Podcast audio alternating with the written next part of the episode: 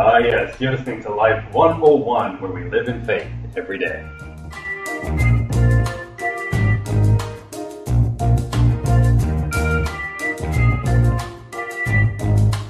This is Life Online, where we study God's Word line by line. And I'm your host, Pastor Adrian.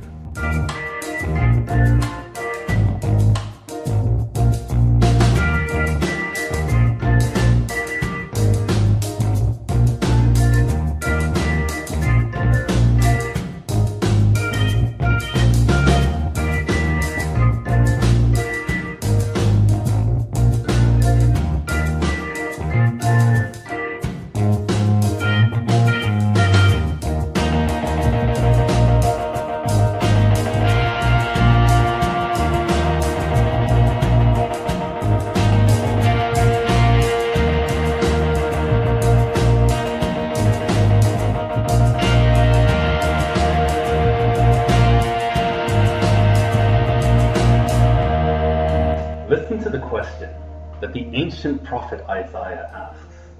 In Isaiah chapter 28 and verse 9 Whom shall he teach knowledge?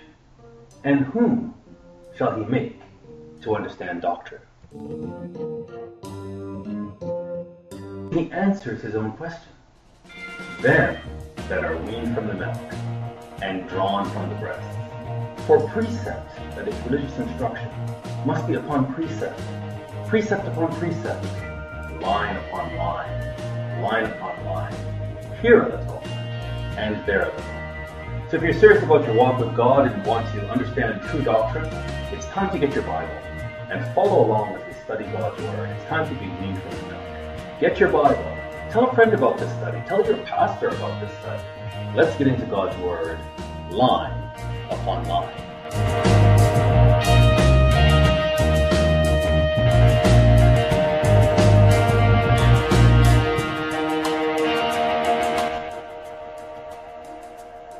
Yes, so we are in the book of Revelation. This is a book that has caused a lot of confusion. It's a book that is mysterious to a lot of people. It's a book that people start reading. It triggers their imagination. Sometimes it triggers their fears. And it's a book that many people have given up on. But by God's grace, we can read it line upon line and we can come to understand what is the message in the book of Revelation. We began last week in chapter 1 and we covered the first few verses. Uh, I will just go quickly back over them and then get into the rest of chapter 1, God willing, today. Let's open with a word of prayer and get into the book of Revelation. Our Heavenly Father, we come before you, Lord, ever so grateful to you for your loving kindness, your mercy, your tender mercies. And Father, it's no secret to us that the world is just unraveling. It's a very chaotic world. It's a world that those things that people had confidence in are losing their bearings. And we need to have confidence only in the Word of God. And Father, we just thank you that you've given us your prophetic word so that while everyone around us can walk in darkness, uh, we have the option of walking in the light of your word.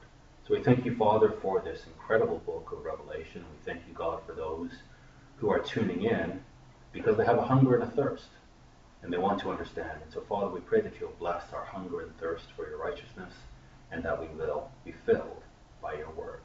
We ask all of this, Lord, in the mighty name of our Lord and our Savior, Jesus the Christ.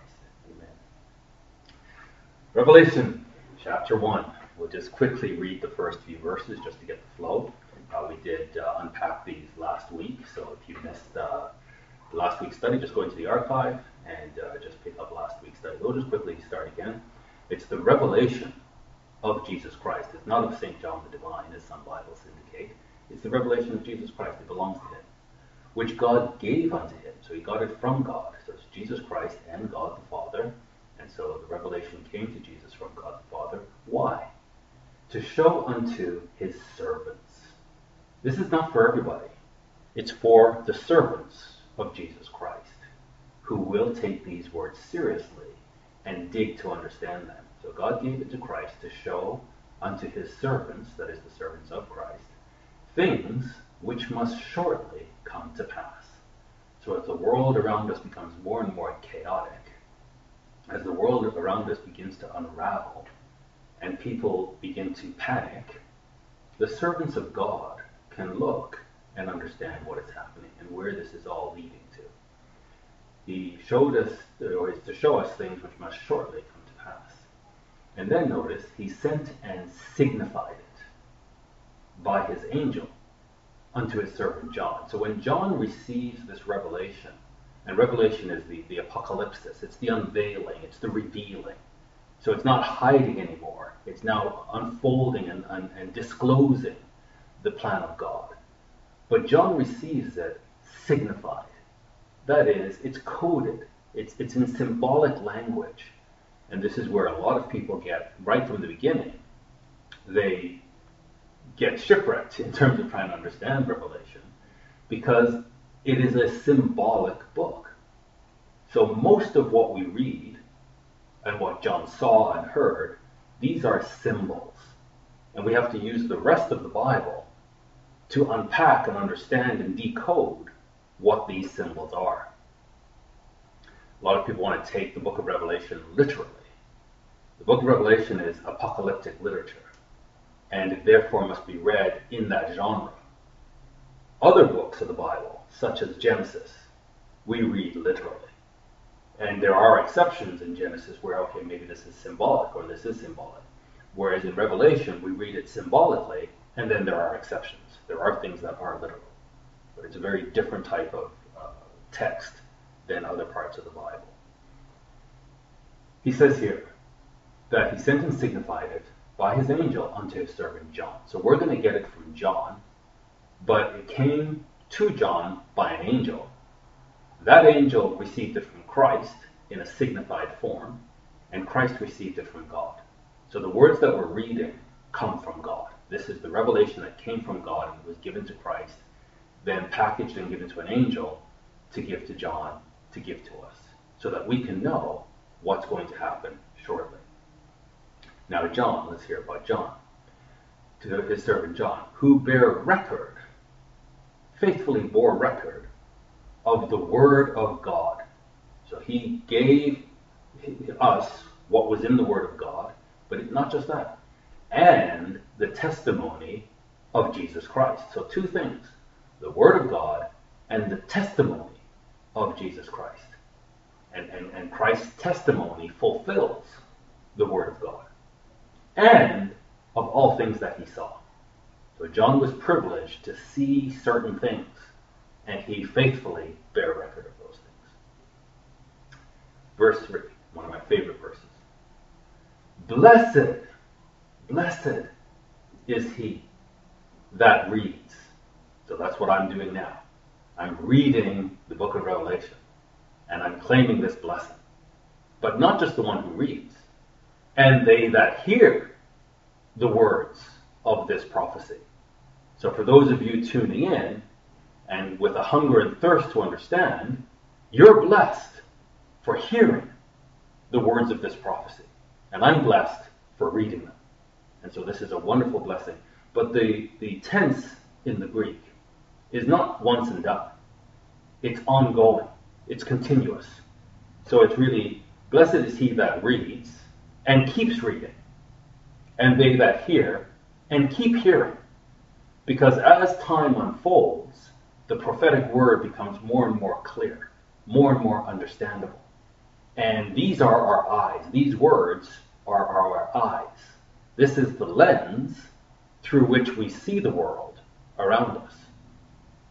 And if we just keep this commitment to read and reread and hear and hear again, then we will not be in the darkness. So blessed is he that reads, and they that hear the words of this prophecy.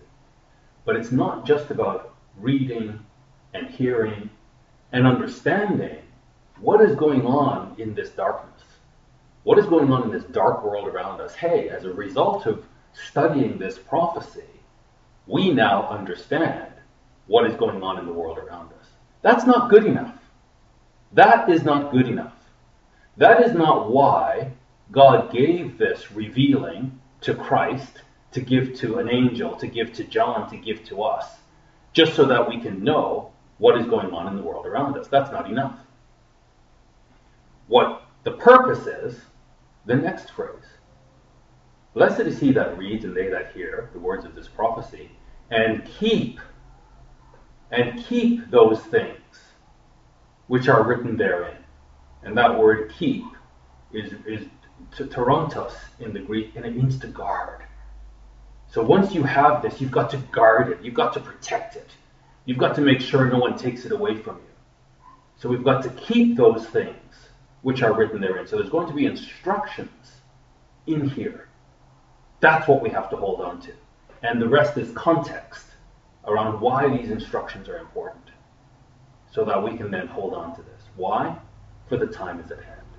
So, from God's perspective, everything is in place, and now it's just a matter of unfolding. And so these things are going to shortly come to pass, and the time is at hand.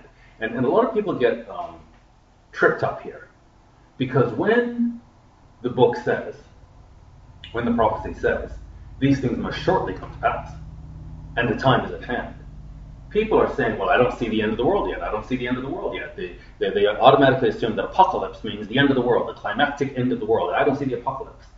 That's not what apocalypse means. The Greek word apocalypsis means the revealing.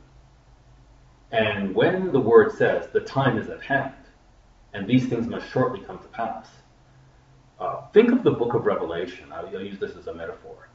Think of the book of Revelation, this prophecy, as a train, a long freight train.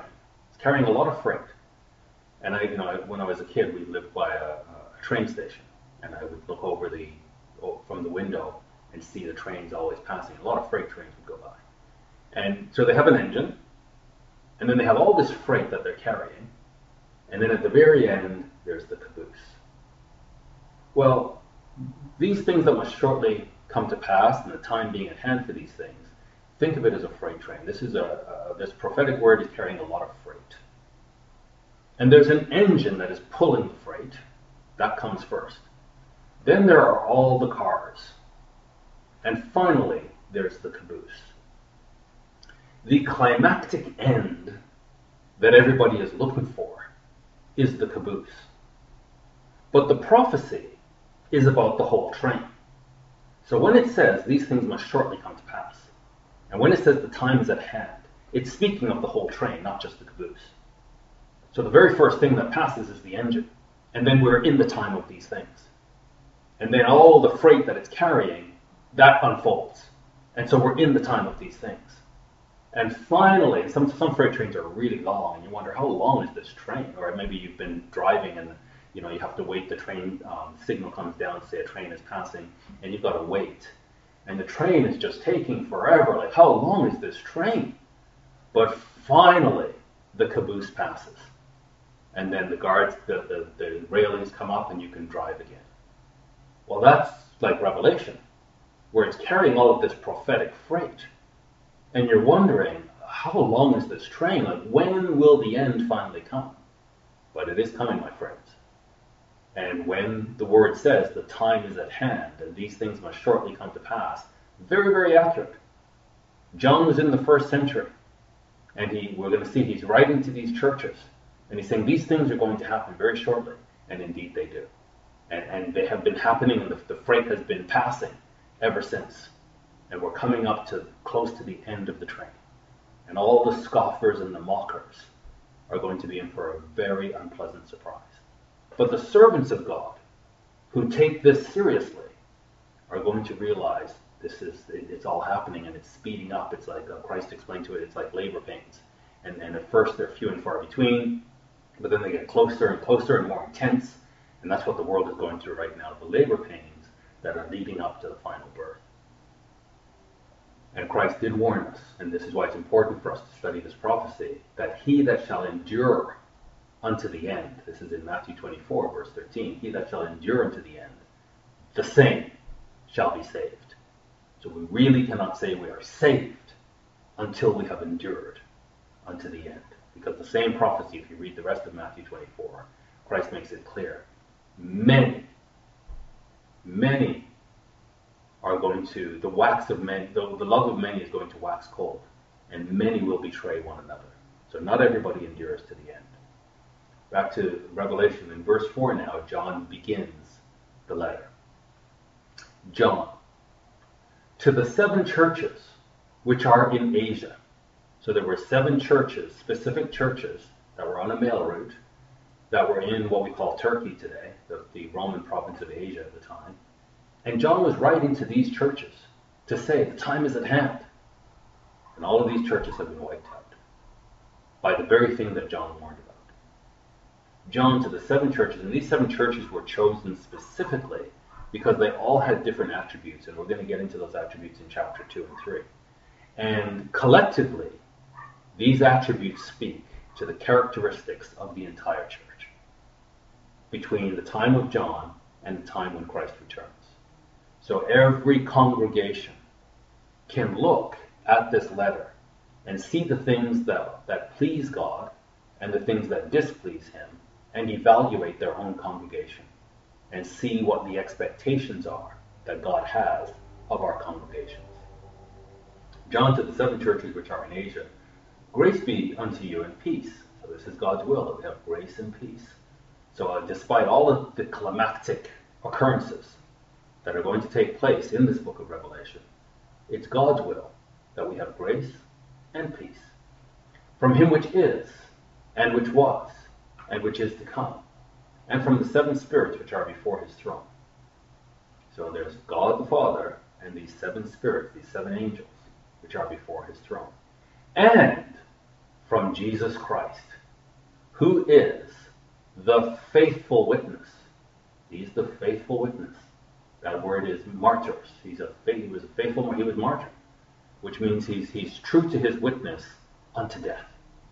And in Acts 1, you see him calling the apostles, saying to them, You will be my witnesses. Where all of them had to be faithful in their testimony unto death. Who is the faithful witness? And here in English, my King James that I'm using, it says the first begotten of the dead. The Greek word begotten there is prototokos. Prototokos. And that word is, the, the, way should, the way they should have translated that is if you have a Strong's, you can look this up. It's the firstborn of the dead. First, and even that word of, the, the uh, Greek pronoun ek, that would be better translated from. So he's the firstborn from the dead. He died. He was buried in the grave, in the sepulchre. And then he was born out of the grave. This is, my friends, what it means to be born again. So, you know, a lot of Christians running around saying, I'm a born again Christian. And what that does is it clouds and, and, and, and hides the true meaning of what it means to be born again. And in fact, this same term, the uh, what he says, the first begotten, which should be translated firstborn, the, the, the, the prototokos, the firstborn. In, in Colossians 1.18, they translate the very same word, but they translate it correctly. In Colossians 1.18, he says, and he is the head of the body, the church. Look this up. He is the head of the body, the church, who is the beginning. And then listen, the firstborn from the dead. So Somehow, they translated correctly here that he is the prototokos, ek, from the necros, the dead.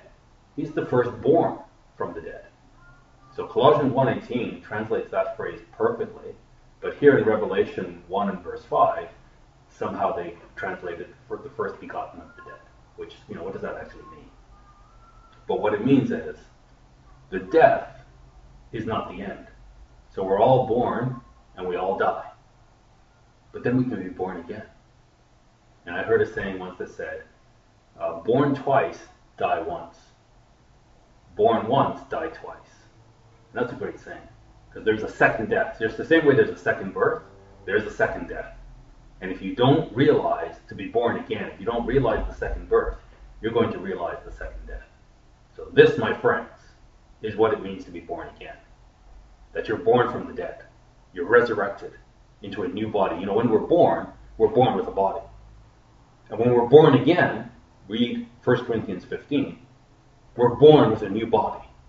That's what it means to be born again. So he's the firstborn from the dead, and the prince or the chief of the kings of the earth. So all the kings of the earth are going to bow to Jesus Christ. And there are going to be Gentile kings, but then they're going to be he's going to be the king of kings. And there are going to be his own people that are going to be kings of the earth, and he's going to be over his people. He's the prince of the kings of the earth.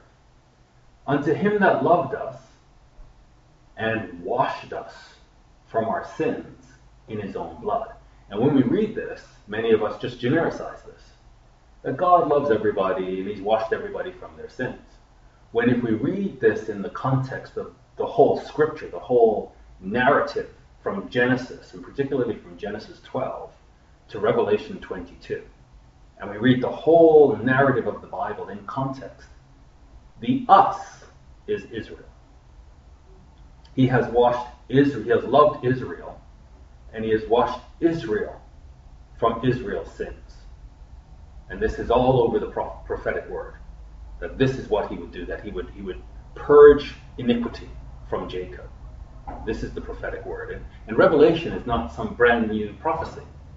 Revelation is the culmination of all of the prophets before. That it's, it's the buckle on the belt. It brings everything together, puts it in chronological order. So we can now take all the previous prophecies and understand them. So, so God, really, the only relationship that God has with man is through Abraham and through Abraham's grandson, Israel or Jacob.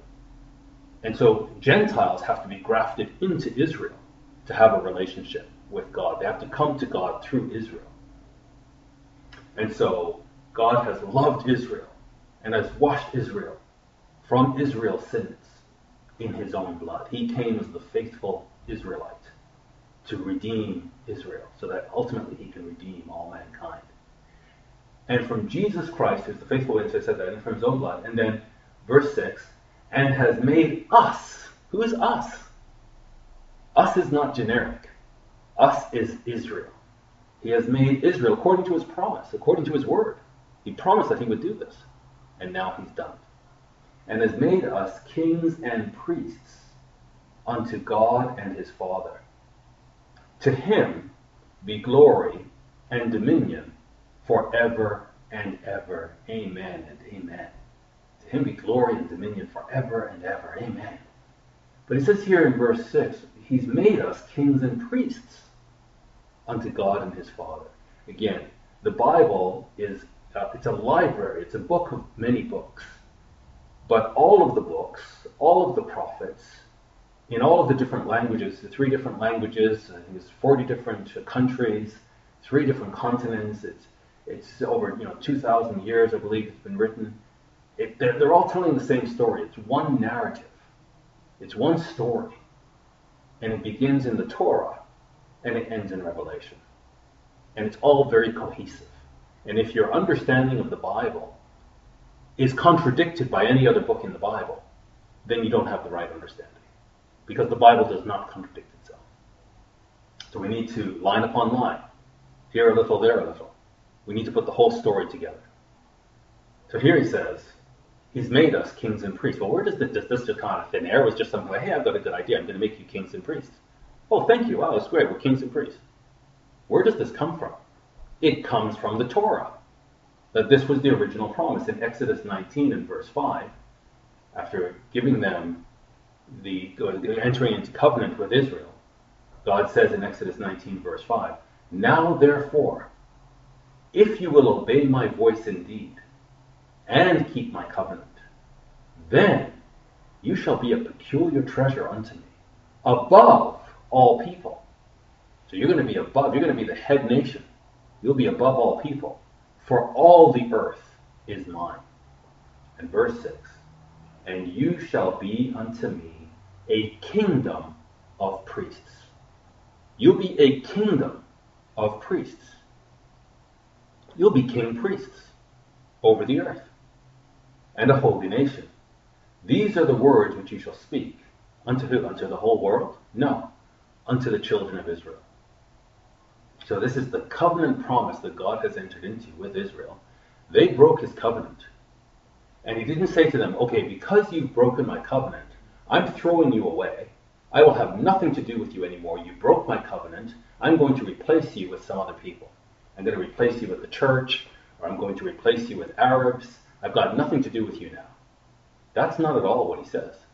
He says, You've broken my covenant, although I was a husband to you. But you know what I'm going to do? I'm going to wash you, and I'm going to make you clean, and I'm going to enter into a new covenant with you. That Jeremiah 31 31, the new covenant is not with the whole world. The new covenant is with the house of Israel and the house of Judah. The whole Bible tells one story. And from Genesis 12 to Revelation 22, it is the story about Israel and how God will resolve the problem that came about in Genesis 3, the fall of mankind, how he promised in Genesis 3 to redeem mankind, but in Genesis 12 we see how. It's going to be done through Abraham, and ultimately through Abraham's grandson, Israel. And because Israel broke the covenant, but God is in uh, uh, an unconditional covenant with Abraham, then God does not reject Israel. Instead, he enters into a new covenant with them. And ultimately, it leads to the, the, so it leads to Christ now coming to earth as the faithful Israel. Christ didn't come as a Gentile. He didn't. He came as an Israel, and specifically, he came as a Jew because he was specific to be fulfilling the promises, the outstanding promises that God has to Israel. The covenant that God has with Abraham, the covenant that God has with Israel, with Jacob, the covenant that God has with David, that he had to come through the Davidic line. And so as the Gospels begin, when we studied Luke, it was very clear. He, he comes through the Davidic line because there's a Davidic covenant. And God is fulfilling all of these covenants. He's not a liar. It's impossible for God to lie. He must fulfill his word. And so, this this uh, here in Revelation one and verse six, it's actually the fulfillment of Exodus 19 and verse six. That now now he's done it. He came himself in order to be the representative of Israel and faithfully live by the covenant, so that the promises to Israel can be fulfilled in Israel, should they accept him as their savior. So he's made us kings and priests unto God his Father. To him be glory and dominion forever and ever. Then verse 7 Behold, he comes with clouds, and every eye shall see him. And notice this. So every eye is going to see him. But then specifically the Jews are called out. And they also, that is the Jews, which pierced him. And all kindreds of the earth shall wail because of him. Even so, Amen. And we saw in Revelation 23, uh, sorry, Matthew 23 and verse 37, how Christ basically cursed Jerusalem and then told them that they will be desolate, which fulfills the prophecies in Isaiah, the prophecies in Jeremiah. Uh, these are multiple prophecies against Jerusalem that Christ is telling them this is these these prophecies are going to be fulfilled, and Jerusalem will be desolate, and you won't see me again until you beg to see me, and you say, "Blessed is he that comes in the name of the Lord." And so in Luke 21 and verse 20, we see this prophecy that when you shall see Jerusalem surrounded with armies, then know that the desolation thereof is nigh. And you only need to look at a map of the Middle East to see that Jerusalem is surrounded by nations who hate her, nations who want to see her obliterated, nations who, who, who want no Jew left alive, nations who have armies that are getting ready just waiting for the permission, waiting for the green light to surround Jerusalem and make it desolate. And Christ tells us, when you see Jerusalem surrounded with armies, then know that its desolation is near. And that's the prophetic word, that Jerusalem will be, will be desolate. But the Jews are going to be saved by God himself. We see this in Zechariah 12. In Zechariah 12, in verse 1, it reads, the burden of the word of the Lord for Israel. God has a burden for Israel. According to the Torah, and just read Deuteronomy 30, really read, you know, read Deuteronomy 28, 29, and 30. And you'll see the burden that God has for Israel. The, the, the covenant burden. the burden of the word of the Lord, not for the whole world, for Israel. The burden of the word of the Lord for Israel, says the Lord which stretched forth the heavens. In case you're wondering which Lord we're talking about, this is the God of you that, that created the whole universe, which stretched forth the heavens and laid the foundation of the earth and formed the spirit of man within him. He says in verse 2 Behold, I will make Jerusalem a cup of trembling unto all the people round about. Well, how did these people get around it? Because these are the armies that Christ prophesied would surround Jerusalem to make her desolate. And now God is saying, when that happens and, and they move in to make it desolate, that's when I'm going to act. And I'm going to make Jerusalem a cup of trembling. It's going to be a terrifying, a terrifying experience for them. They think they have the upper hand. They think they're going to destroy all the Jews in Jerusalem. Because that's what Satan wants. That the house of Judah should be completely destroyed. So that God is unable to fulfill his promises. And he makes God a liar and that the house of Israel should be completely destroyed to make God a liar. But God's word cannot be broken. And so I will make Jerusalem a cup of trembling unto all the people round about, when they shall be in the siege, both against Judah and against Jerusalem. So it's not just Jerusalem, it's all the Jews. They're going to be, they're going to be in the siege against all, all the, the entire house of Judah and against Jerusalem. And in that day will I make Jerusalem a burdensome stone for all people, that is, all Gentile people. All that burden themselves with it shall be cut in pieces. This is the word of God, my friends. That all that burden themselves with Jerusalem, that think that they can make Jerusalem the Islamic capital of the world, they shall be cut in pieces. Though all the people of the earth be gathered together against it. So this global compact will all agree that yes, Jerusalem does not belong to the Jews, it needs to be taken from them, and we need to make it the capital of some other religion. And even though everybody agrees, and they're all against Jerusalem, God is for Jerusalem. God has promises for Jerusalem. That Satan wants uh, Babylon as the capital of the world and wants to control Jerusalem, but make everybody look onto, onto Babylon and the Babylonian system. God from the beginning has established Jerusalem as the city of God. And he will not accept, even though all the people want to align with Satan and destroy Jerusalem, God will not accept it. He will not allow it. Though all the people of the earth be gathered together against Jerusalem, he, he's going to cut all those people in pieces. In that day, says the Lord, I will smite. This is the word of God. We're just reading the word of God. This is the ancient prophetic word that when we put it together with Revelation, we understand exactly the timing, how this is all going to unfold. In that day, verse 4, Zechariah 12, says the Lord, I will smite every horse with astonishment, and his rider with madness. And I will open my eyes upon the house of Judah. So I'm going to save Judah. we need to go back to Deuteronomy 30 to understand why God is doing this. this is, these are ancient promises that he has made. And this, this uh, destruction of Judah and Israel is to drive them to repentance. And when they finally, true, wholeheartedly repent, He's going to fill them with His Holy Spirit. For the, for the, ultimately for the blessing of all mankind, that all mankind will acknowledge that God's word is true. Everything that He says is true, and it happens exactly as He says it. I will smite every horse with astonishment, and his rider with madness. And I will open my eyes upon the house of Judah, that is, I'm going to help Judah, and will smite every horse of the people, the people who are against Judah, with blindness.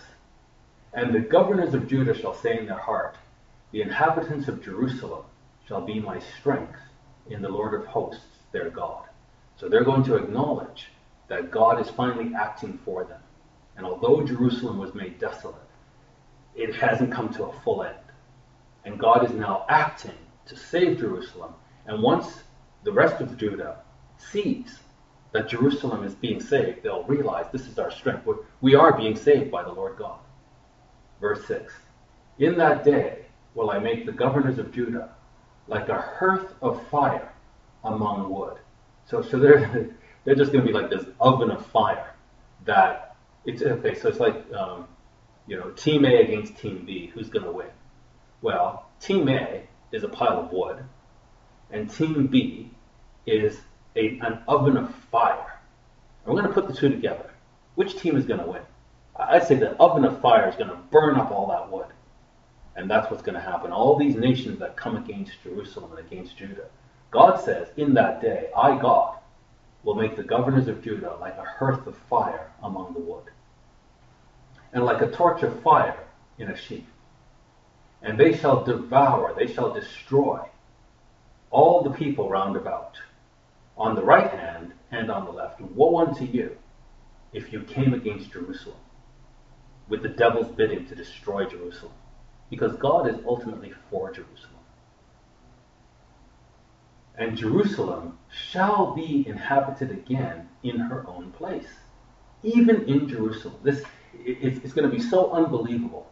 The, the heathen nations, the Gentile nations, are going to have such glory and such power and, and such a very clear agenda of what they're going to do with Jerusalem.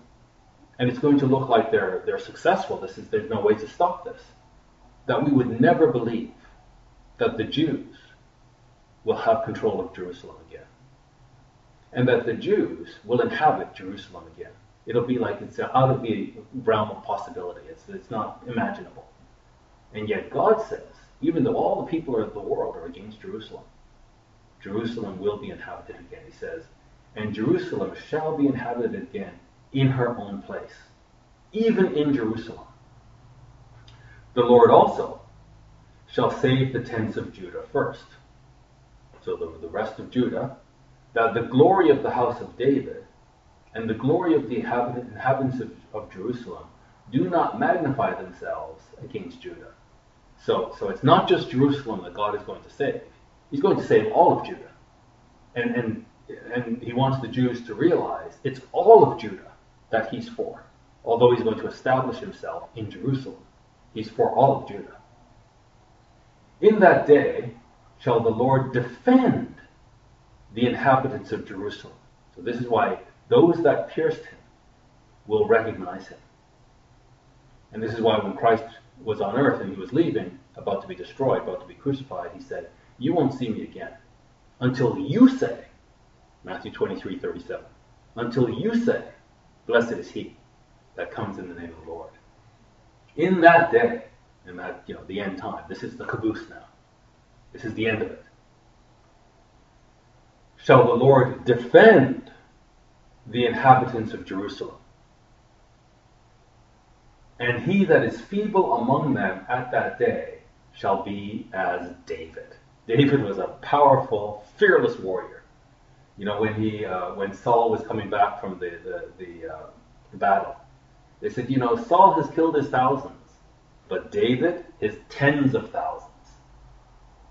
David was a was a powerful, mighty warrior, and the, the weakest in Jerusalem at this time, when when the pagan nations, the heathen nations are coming in to destroy. The weakest Jew will have the strength of David. And the house of David shall be as God. Wow, this is the prophetic word. I'm, I'm, I'm not making this up, I'm just reading the ancient prophets, the ancient prophetic word. That the house of David will be as God, that God is going to be totally for them, He's going to totally empower them, He's going to pour out His Spirit upon them, and they're going to have the upper hand. And the whole world is going to acknowledge that the God of the universe is the God of Judah and the God of Israel. And the house of David shall be as God, and the angel of the Lord before them, to put down the enemies. Verse 9 And it shall come to pass in that day that I will seek to destroy all the nations. Warning, warning, warning, warning. Warning, warning, warning, warning. Take heed. This is the word of God. It shall come to pass in that day that I, God, will seek to destroy all the nations that come against Jerusalem. How dare you attack my capital city? How dare you attack the word of God that says that Jesus Christ's throne will be established in Jerusalem forever? So in that day, I will seek to destroy all the nations that come against Jerusalem. And notice this, and I will pour upon the house of David and upon the inhabitants of Jerusalem the spirit of grace and of supplications. This is the prophetic word in Joel.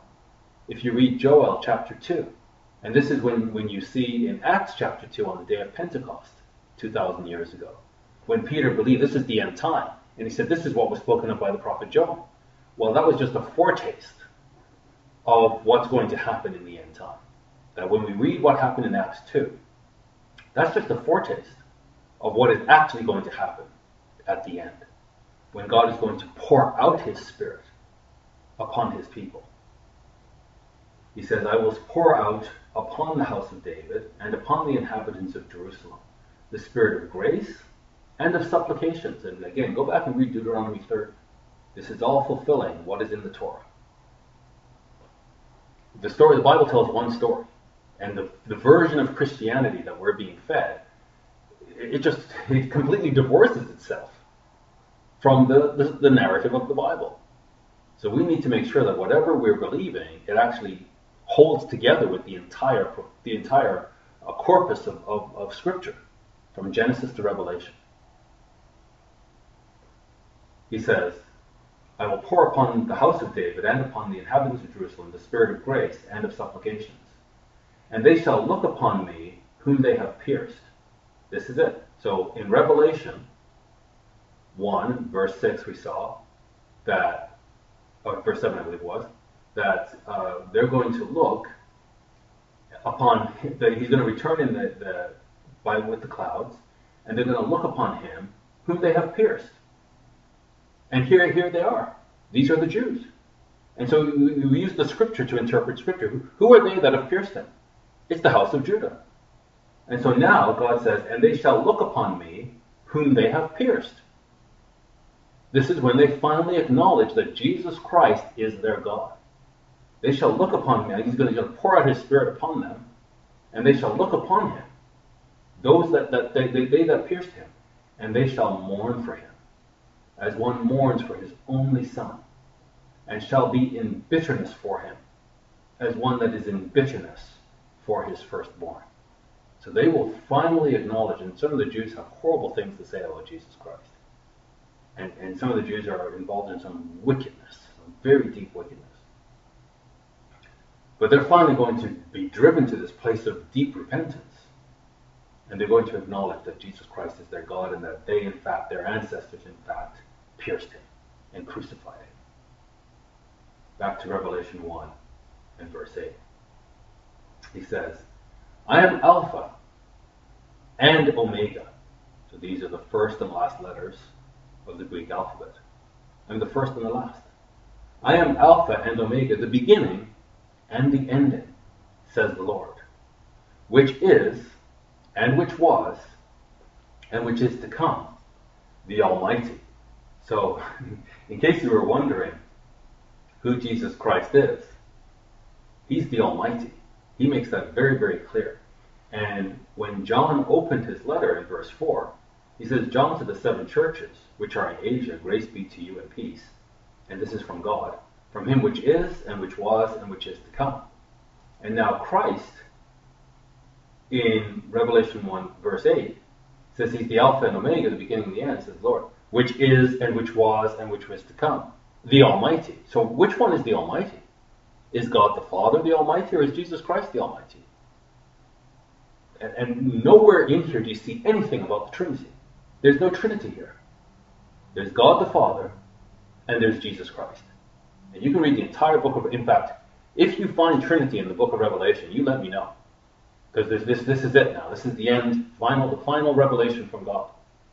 And what we see is Christ is on a throne and the Father is on a throne. And so we see this from the very beginning in John 1 and verse 1. In the beginning, in the very beginning, was the Word. And the Word was with God, and the Word was God. The same was in the beginning with God. All things were made by him, and without him was not anything made that was made. Jesus Christ is the creator. Jesus Christ is God. And he is the Word. And he was with God, and he was God. And so this is this is the mystery solved.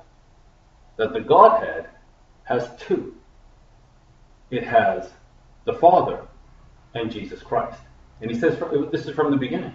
So when we go to the beginning in Genesis chapter 1 and verse 26, and it says, And God said, God said, let us, plural, let us make man in our image, after our likeness. In Genesis 11 and verse 7, uh, this is the, the incident of the Tower of Babel, God says, Let us go down and confound their language. Us.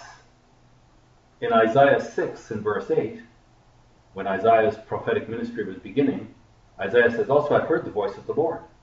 And, and what was he saying? Saying, Whom shall I send, and who will go for us? There's an us. When we speak, when, when God speaks of himself, he speaks of us. And at the end of the book of Revelation, at the end of the Bible, it says, And he showed me a pure river of water of life, clear as crystal, proceeding out of the throne of God and of the Lamb. So God has a throne, the Lamb has a throne. In the beginning was the Word, the Word was with God, and the Word was God. And so here they are, the Word and God. You show me where anywhere in this there's Trinity. Trinity is a pagan concept of deity that is ancient and it's all over the world. And nowhere in the early church did they ever speak of Trinity. It's not until the pagans came into the church, the Greek pagans, and they brought this pagan philosophy with them. And then they, they you know, Tertullian was the first one who came up with the, the Trinitas. He was making up words. He was so brilliant he could make up words. He's the one that made up this concept of Trinity, uh, the wording for it. The actual every every ancient culture has Trinitarian gods, uh, triad. They call them triads. And so that then creeps into Christianity. And now it's sort of standard. You're not a Christian unless you believe in Trinity. But nowhere in the Bible does it ever speak of Trinity. It speaks of us, definitely speaks of us. And the us is the Word and God. The us is the Lamb and the Father. And that's very clear. Verse 9. I, John, who also am your brother and companion in tribulation and in the kingdom and patience of Jesus Christ, was in the isle that is called Patmos for the word of God and for the testimony of Jesus Christ. So this is what it got him. So for being loyal to God, this is what happened to him. He was exiled to Patmos. I was in the Spirit on the Lord's day, and heard behind me a great voice as of a trumpet. So some people will say, now see, he was in the Spirit on Sunday.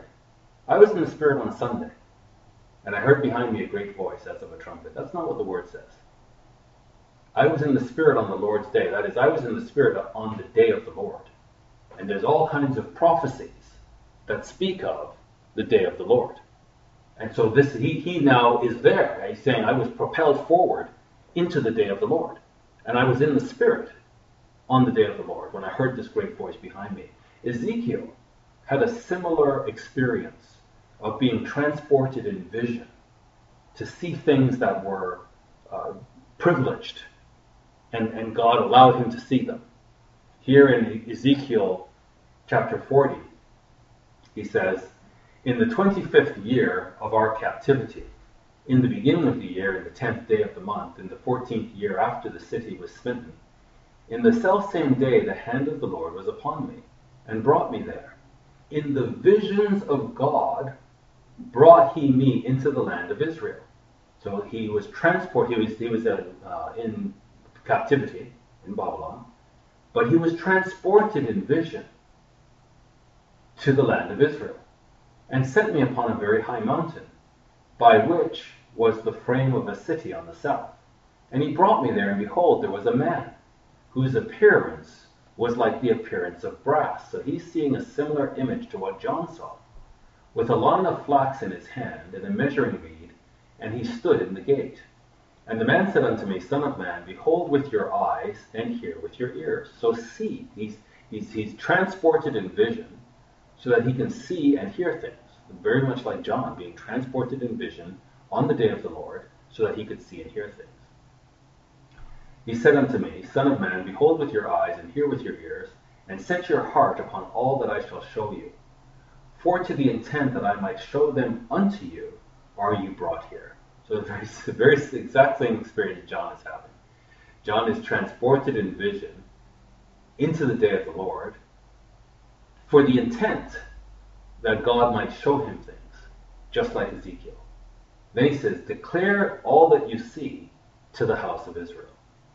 So God has this relationship with Israel, and now he's saying to, to Ezekiel, Go back and tell the house of Israel these things. Now with John, it's the same thing. I was in the Spirit on the Lord's day, and heard behind me a great voice, as of a trumpet, saying, I am Alpha and Omega, the first and the last. So we're going to hear this repeatedly that God is Alpha and Omega, that Jesus is the first and the last. That is to say, the whole plan that God has with mankind. It begins with Jesus Christ and it ends with Jesus Christ. He's the firstborn from the dead and he's the king of kings. And the whole process begins and ends in Christ. Saying, I am Alpha and Omega, the first and the last. And what you see, write in a book. So these things, he's going to see these images that are symbolic. And Christ is saying, take these symbols that you see and write it in a book and send it unto the seven churches which are in Asia. In other words, just like Ezekiel, you've been brought to see and hear these things. So that that's the very reason why you were brought here in vision, so that you can go back and send it to the house of Israel. Now John is transported in vision into the day of the Lord, so that he can see and hear these things, that he can record them and send it back to the church. So this is very specific. This prophecy is for his faithful servants. So Christ is uh, sending, uh, giving this to to uh, John, so that John can give it to the church. What you see, John, write it in a book so that it's permanent, and send it unto the seven churches which are in Asia. And then he names these congregations unto Ephesus, and unto Smyrna, and unto Pergamos, and unto Thyatira, and unto Sardis, and unto Philadelphia, and unto Laodicea. We'll get into the meaning of these different congregations and the, the communication to them later. And I turned to see the voice that spoke with me. So this voice is behind him. And he's saying, The things that you see, write them in a book and send them unto the seven churches which are in Asia. So when he hears this, it's a, this wonderful voice, this powerful voice that he hears, like a like it sounds like a trumpet. And so he hears this trumpet sound, and then he turns to see the voice that spoke with him. And being turned, I saw seven golden candlesticks. So first, the first thing he hears is the sound like a trumpet telling him to write. The second thing then, he, the first thing he sees are seven golden candlesticks. What are these? Again, this doesn't, doesn't just come out of thin air. This goes back to the Torah. In Exodus 25 and verse 8, when Moses was instructed how to build the sanctuary, in, in, in Exodus 25 verse 8, and let them make me a sanctuary, that I may dwell among them. So God wants to dwell with Israel, his people. So the, Moses is instructed to have the people uh, construct a sanctuary so that God can dwell with them. Verse 9 According to all that I show you after the pattern of the tabernacle and the pattern of all the instruments thereof, even so shall you make it. So there's a very precise way I want you to make it. And you shall make the seven lamps thereof, and they shall light the lamps thereof, these are candlesticks, that they may give light over against it. And the tongs thereof and the snuff dishes thereof shall be of pure gold. Of a talent of pure gold shall he make it with all these vessels. And look that you make them after their pattern, which was shown you in the mount. And he made his seven lamps or candlesticks, and the snuffers, the things that put the light out, and the snuff dishes of pure gold. So this is where these candlesticks are, the symbology is that the candlesticks are in the temple or the tabernacle that God dwells in.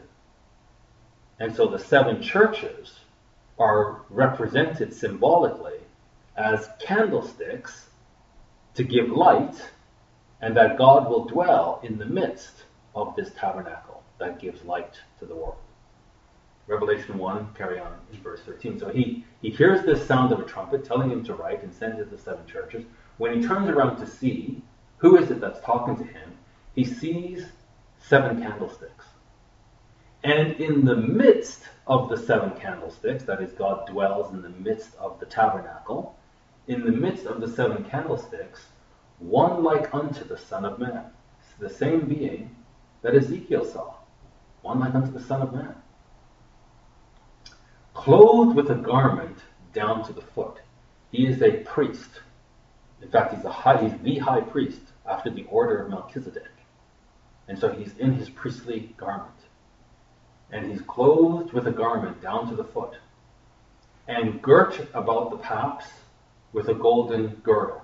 So, so there's a, a around his breast, there's a golden like sash girdle, belt. And I saw, uh, so and then so this now, so Ezekiel saw one like the Son of Man. Daniel saw him as well. In Daniel seven and verse thirteen, Daniel says, "I saw in the night visions, and behold, one like the Son of Man."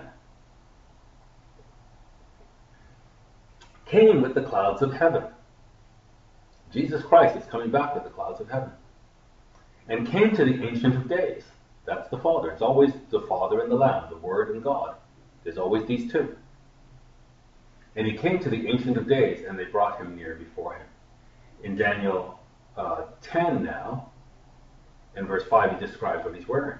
Then I lifted up my eyes and looked, and behold, a certain man clothed in linen, whose loins were girded with fine gold of Uphaz.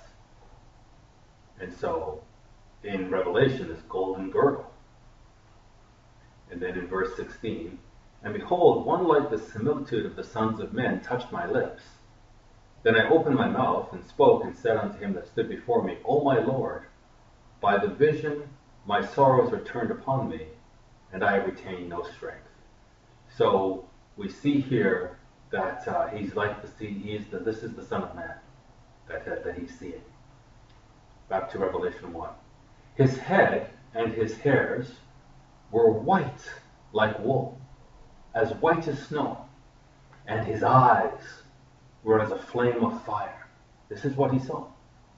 And again, this is all, this, you know, his eyes aren't actually, this is symbolic language. He's, it actually indicates his fierce anger that his eyes are as a flame of fire, indicates wrath. And his feet, like unto fine brass, as if they burned in a furnace, and his voice as the sound of many waters. Again, just this the same being that Daniel saw in Daniel 7, verse 9, he says, And I beheld till the thrones were cast down, so all the kingdoms of the world are cast down and the Ancient of Days did sit, whose garment was white as snow, and the hair of his head like the pure wool. So Christ and the Father are similar. They have hair that's white uh, as pure wool, and, and the garment is white as snow. His throne was like a fiery flame, and his wheels as burning fire. And then, listen to what John says in 1 John 3 and verse 2. He says, Behold, now are we the sons of God. So that's what we are now, the sons of God. And it does not appear what we shall be. But we know that when he shall appear, we shall be like him, for we shall see him as he is. So John is seeing him as he is. And when he appears, we will see him as he is, and we will be like him, even though right now we don't fully understand what we're going to be like we have this indication that we will see him for who and what he is, and we'll be like him. Read 1 Corinthians 15. And just read it for what it says. Read the whole chapter. And it becomes very clear. We're not going to heaven. Jesus Christ is coming to earth. And we're going to reign on earth with him. And we're going to be like him. And we're going to have new bodies when we're also born from the dead. Here in Daniel 12, in verse 3, the prophetic word says that they that be wise shall shine as the brightness of the heavens, and they that turn many to righteousness as the stars forever and ever. So we're going to have a brand new appearance. We're going to have a very different appearance than the appearance that we have now. The voice was like many waters. Again, this is not new. This is the God of Israel. And if we go back into Ezekiel, chapter 43 and verse 2, Ezekiel writes, And behold, the glory of the God of Israel, the God of Israel, came from the way of the east, and his voice, his voice, what, what was the voice of the God of Israel like? Was like a noise of many waters. And the earth shined with his glory. So this is the same God, the God of Israel. And, and when he spoke to Ezekiel, that's what Ezekiel does. His voice, it sounded like the voice of many waters, very, very powerful sound. It's like many, many waters. And this is what John heard as well. Verse 16 of Revelation 1. And he had in his right hand seven stars. So he's in the midst of the seven golden candlesticks. And he had in his right hand seven stars. And out of his mouth went a sharp, two edged sword. And his countenance was as the sun shining in its strength. And again, we'll be like him, and those that turn many to righteousness, our faces will be like the sun that shines in its strength. But here we're having more. He's got he's got seven stars in his right hand. Remember, this is all symbolic. This is all signified. But he's got seven stars in his right hand, and out of his mouth there's a sharp sword, and it's two-edged. This is fulfilling the prophetic word in Isaiah. In Isaiah 49, verse 1, the prophet writes, Listen, O isles, unto me and hearken, you people from far. The Lord has called me from the womb. This is the, the humble servant, Jesus Christ. The Lord has called me from the womb. From the bowels of my mother has he made mention of my name. So he was uh, his father was actually told, You will call him Jesus. That is God saves. And he has made my mouth like a sharp sword. So this is fulfilled in Revelation. He has made my mouth like a sharp sword. In the shadow of his hand has he hid me, and made me a polished shaft. In his quiver has he hid me.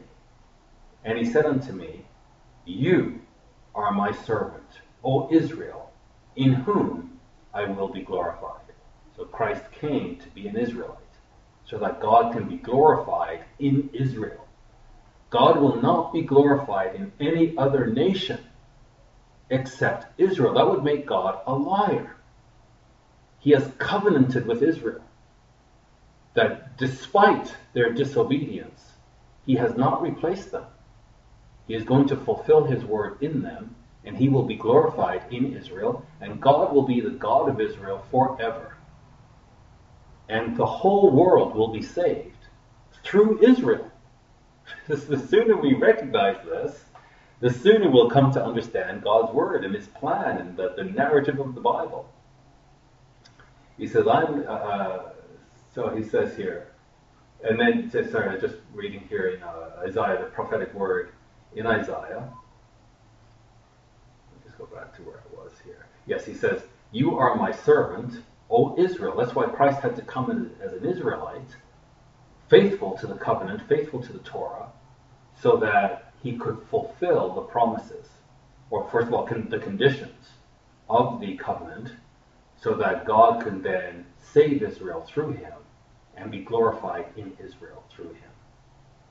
Verse 17, back to Revelation 1. So John hears him, and he hears this instruction that the things that he has seen he must write in a book.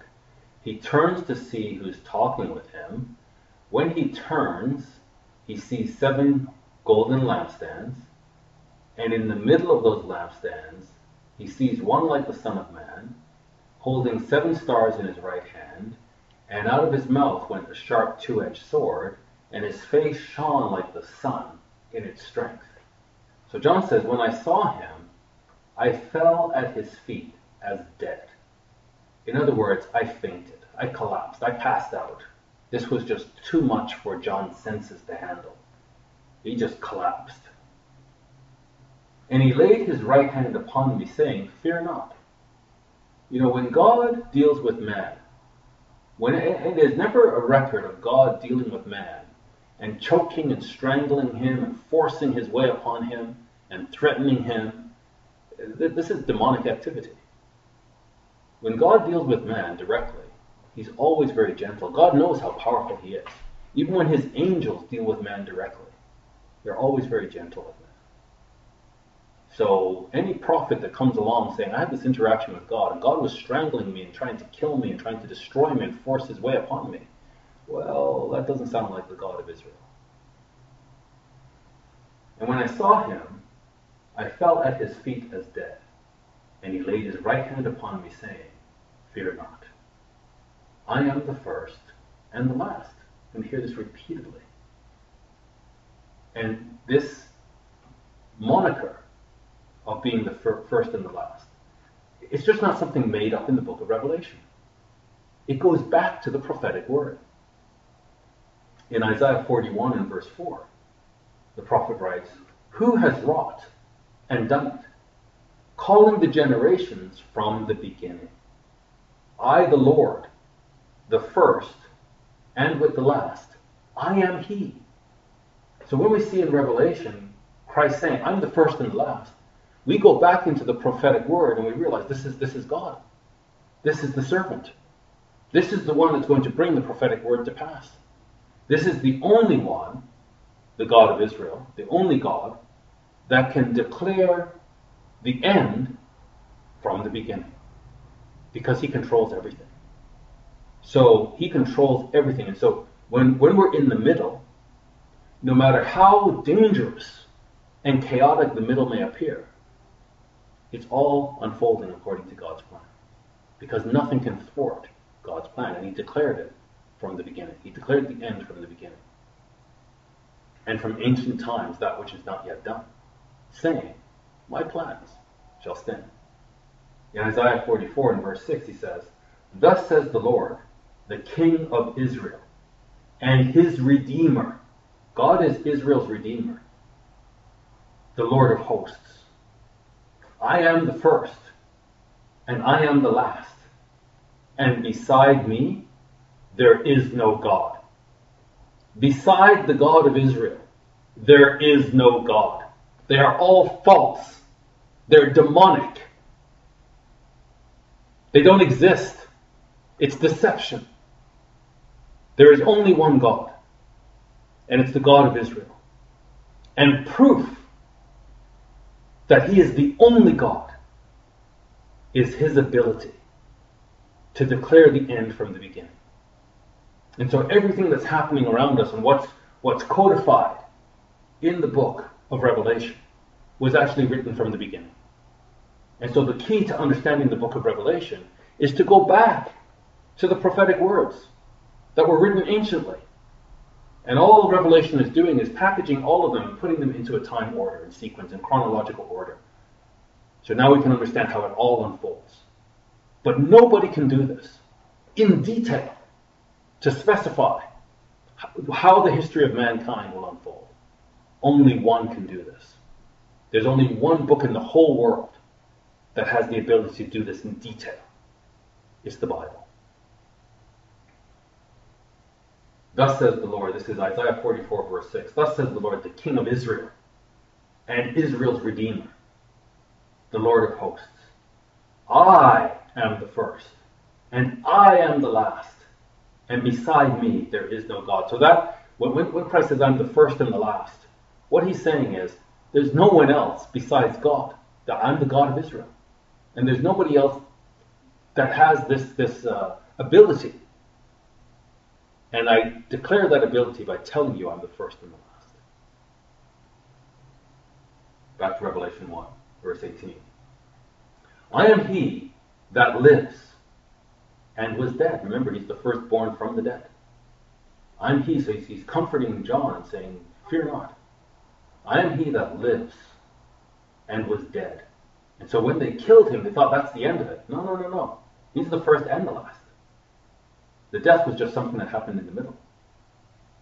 I am he that lives and was dead, and behold, I am alive for evermore. Amen. And have the keys of hell and of death. That is, of Hades, the grave, and of death. So he has the keys, meaning he can open the grave and put people in it, and close it and lock it. But it also means he can unlock the grave and open it and bring people out. He has these keys. And this again is a prophetic word in Hosea, the prophet Hosea, chapter 13, verse 14. He says, I will ransom them, that is Israel. And, and, and this is again, if you look at uh, Ezekiel, uh, chapter 40, I believe it is, when the, the, the valley of dry bones. This is all the prophetic word. He has the key to the grave. Hosea 13, verse 14. I will ransom them from the power of the grave. How can you do that? Well, you've got to have the keys of the grave. I will ransom them from the power of the grave. I will redeem them from death. I'll redeem them from death. O death, I will be your plagues. O grave, I will be your destruction. Repentance shall be hid from my eyes. So notice, God says, Death, I will be your plagues, and grave, I will be your destruction. And so here, when he says, I have the keys of hell and of death, this is tying back to Hosea, where he speaks of the grave, Hades, and he speaks of death. God has the keys to these.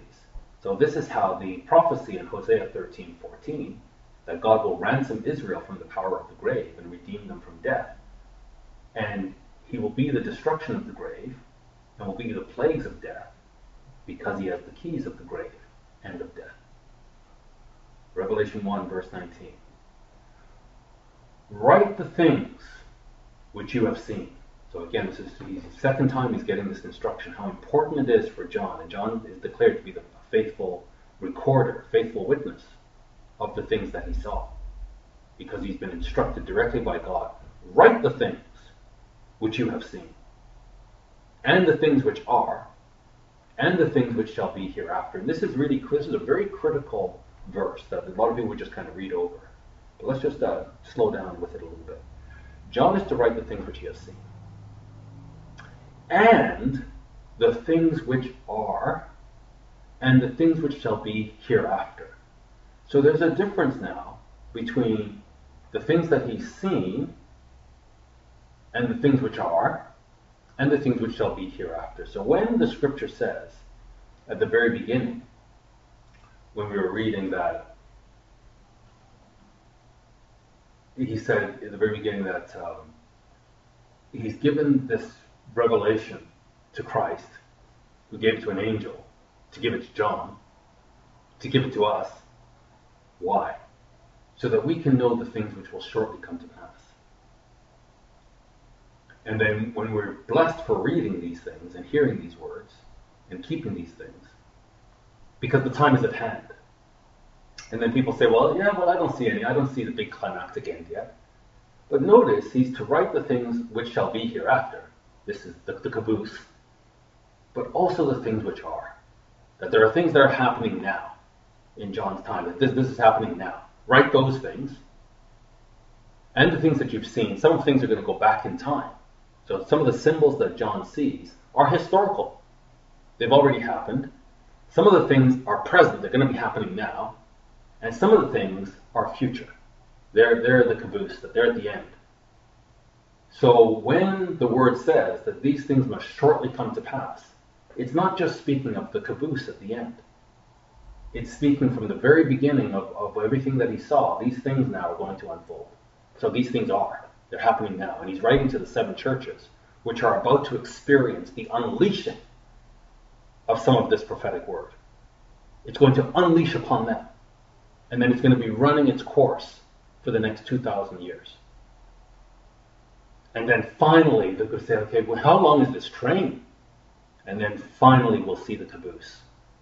And then it will be all over. and the train has passed, and now we can get on with the future. So, John, write the things which you have seen, and the things which are, and the things which shall be hereafter. Now he begins to unpack. This is the first unpacking of the symbols. So John saw these things. He heard this voice like a trumpet. So he turns around. He sees seven golden candlesticks. In the midst of the candlesticks, he sees one like the Son of Man, having seven stars in his right hand. Uh, he's, he's, dressed with, with a girdle, uh, clothing down to his feet. He's got a girdle around his breasts, and he's got a, a sword coming out of his mouth. And it's like, what is this? Then he explains. And, and his eyes are like a flame of fire.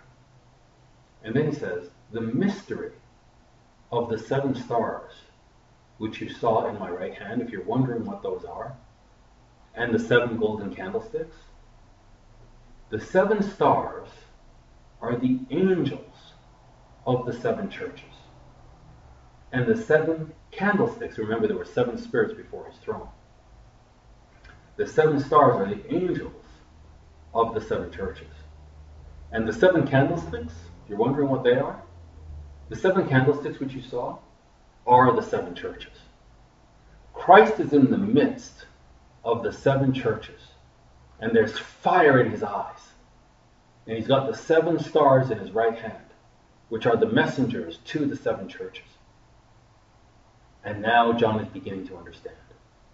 And when we come back next week, God willing, we'll get into Revelation 2, where now he's going to understand or unpack the messages that these angels must take to each of the seven churches in Asia. What a wonderful, wonderful, powerful, powerful uh, introduction to this prophetic word and uh, we're just going to read it line by line and understand what it is God has for us. I'll be right back.